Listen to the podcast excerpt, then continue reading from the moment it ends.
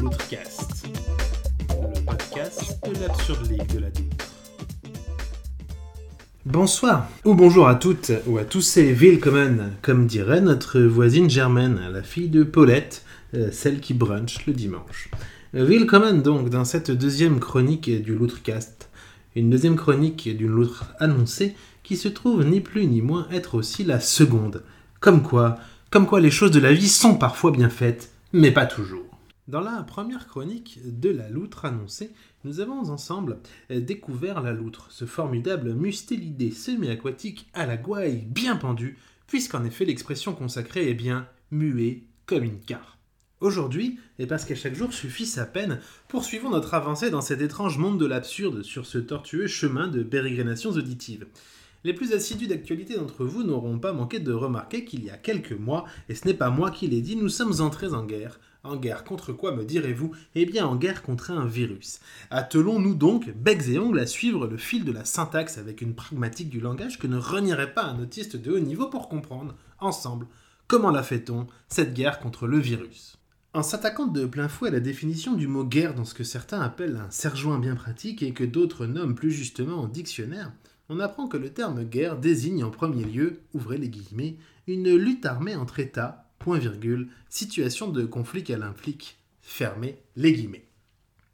Partant du principe qu'il existerait, coincé entre le Benelux et la Namibie, un état de virus qu'on nommerait par exemple, et pourquoi pas la République dictatoriale du cytoplasme, on imagine aisément que la première étape du processus de guerre est validée, puisqu'il ne fait aucun doute que le petit monde du virus était scotché devant ses écrans lors de la déclaration de guerre du président de la République française.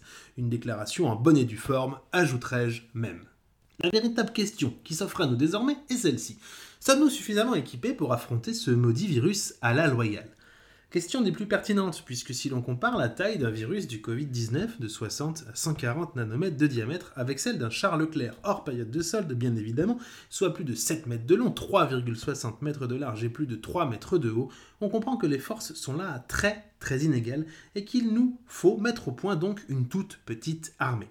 Une fois euh, nos chars réduits à la taille nécessaire pour se mesurer à la loyale toujours au virus, et bien évidemment la question des assurances réglées avec, à n'en point douter, de tout petits contrats emplis de toutes petites astérisques d'exclusion de clauses, en vient la question du reste du matériel et des pilotes. Car dans ces tout petits tanks y évolueraient de tout petits militaires, de tout petits militaires qui porteraient de tout petits casques avec de tout petits systèmes radio équipés de minuscules cryptogrammes pour ne pas que les espions virus n'interceptent les tout petits plans de l'armée des tout petits plans qui seraient donc un tout petit peu dans un tout petit système qui serait gardé bien au chaud dans un tout petit coffre-fort quelque part dans une toute petite base militaire secrète qui ne serait pas si facile que ça à cacher car il faudrait bien évidemment l'équiper de panneaux d'avertissement pour ne pas qu'on marche dessus, sans quoi le tout petit code serait perdu et les tout petits militaires ne pourraient pas échanger entre eux. On se retrouverait donc avec des, des virus qui tirent sur des tanks et des tanks qui tirent sur des tanks.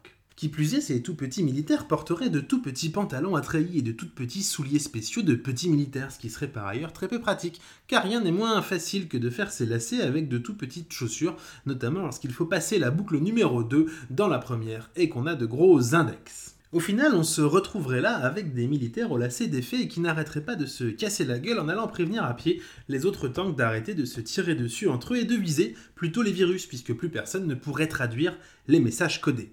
Résultat des courses, des tout petits militaires au nez pété, désormais incapables de viser dans leur tout petit FAMAS pour se faire la bataille avec les virus qui, eux, n'ont pas de lacet à faire, les salopards, et n'ont pas perdu leur base secrète, égazée, écrasée, pardon, par les pieds d'un promeneur. Autre souci technique concomitant à la petitesse de cette guerre contre le virus, la taille des contrats, qui donc a déjà essayé de signer un tout petit contrat sait combien c'est tendu de paraffer à chaque feuille. Qui dit pas de contrat signé dit pas de remplaçant de nos tout petits militaires au nez et donc pas de victoire sur le tout petit champ de bataille. Bien sûr, l'armée de terre ne serait pas la seule touchée, loin de là. La marine aussi va, pardonnez-moi l'expression, en chier des rondes serviettes, ce qui, entre parenthèses, est très moyennement hygiénique pour le repas qui suit. Parce qu'au moment d'affréter un porte-avions pour faire la bagarre au virus en mer du Nord, on se rendra compte que le vaisseau d'environ 40 000 nanomètres de longueur est bien trop bas par rapport au quai, même à marée haute et par gros coefficient. À moins bien sûr qu'on ne construise des quais spéciaux, même si à titre personnel, je serais très étonné qu'on obtienne de tout petits permis de construire pour ça. Et quand bien même, permettez-moi d'ajouter que de trouver des engins de chantier à l'échelle du nanomètre est une autre paire de manches qui nous amène sur d'autres questions bien plus complexes concernant l'acheminement de ces tout petits gros engins le long de nos nationales françaises trop peu équipées pour ceci. En bref, oublions le tout petit quai. Quoi qu'il en soit, et en admettant que l'avitaillement se fasse avec cette bonne vieille méthode du main à main, encore faudrait-il trouver de tout petits fruits pour les tout petits marins, de toutes petites bananes rikiki par exemple, mais aussi des pommes pour les éventuelles allergies au latex, car oui, ça existe. En effet, tout petit ou non, ce qu'on veut avant tout, c'est éviter de tout petits scorbut chez nos tout petits marins, car comme ne le dit pas le dicton, pas facile de faire la bagarre avec un scorbut. Et puis, tout petit ou non, les fruits c'est bon pour le transit, qu'on ait de tout petits toilettes ou non. Problème de transit ou non, il faudrait qui plus est trouver un capitaine qui accepterait de se taper la traversée du détroit de Bering avec un vent de force 9 en pleine tronche aux commandes d'un porte-avions grand de moins d'un centimètre. Et ne parlons pas de la difficulté, déjà, de situer le détroit de Bering sur une toute petite carte avec un tout petit compas et un tout petit sextant, aussi numérique soit-il. Alors bien sûr, j'entends déjà les plus avertis qui sont d'ores et déjà deux fois plus nombreux me rappeler qu'un militaire n'a pas à donner son avis sur les missions qu'on lui donne, sans quoi je ne manquerai pas de leur rappeler que ces tout petits militaires n'ont pas réussi à paraffer toutes les pages de leur contrat et ne sont donc de facto pas soumis aux mêmes règles martiales que leurs confrères de grande taille. Merci de ne plus m'interrompre d'eau. On pourrait bien évidemment aborder d'autres problématiques de fond, comme le parajutage de ces petites troupes qui nécessiteraient de se faire via de tout petits avions qui voleraient à une cinquantaine de centimètres au-dessus du sol et ne manqueraient pas de percuter des pare-chocs de SUV qui, eux, ne sont pas de tout petits véhicules. Qui plus est, de tout petits avions avec de tout petits moteurs feraient des bruits de moustiques qui déplairaient grandement aux gens qui prennent leur barbecue ce qui interdirait tourette de nuit contre le virus et pénaliserait là encore grandement notre toute petite armée. Comme on le voit, la guerre contre le virus n'a rien d'une partie de plaisir. Toute petite guerre ou non, ce sont de gros soucis qui se profilent, de véritables défis logistiques et éthiques notamment en ce qui concerne le logement, car nul doute qu'il va falloir les loger quelque part ces tout petits militaires. C'est donc ce véritable défi qui s'ouvre à nous avec ces questions de la guerre contre le virus. Sommes-nous prêts à louer une fissure de parquet de nos chez nous à nous à de tout petits militaires qui seraient pour eux, après quelques travaux, l'équivalent d'un T8 tout confort. Si oui, et quel tarif Faudrait-il alors diviser au prorata la taxe foncière? Quid de l'aspirateur, des puces de plancher et autres araignées? Quid encore de la responsabilité des inondations lorsqu'on passe la serpillière? Faut-il vitrifier son parquet?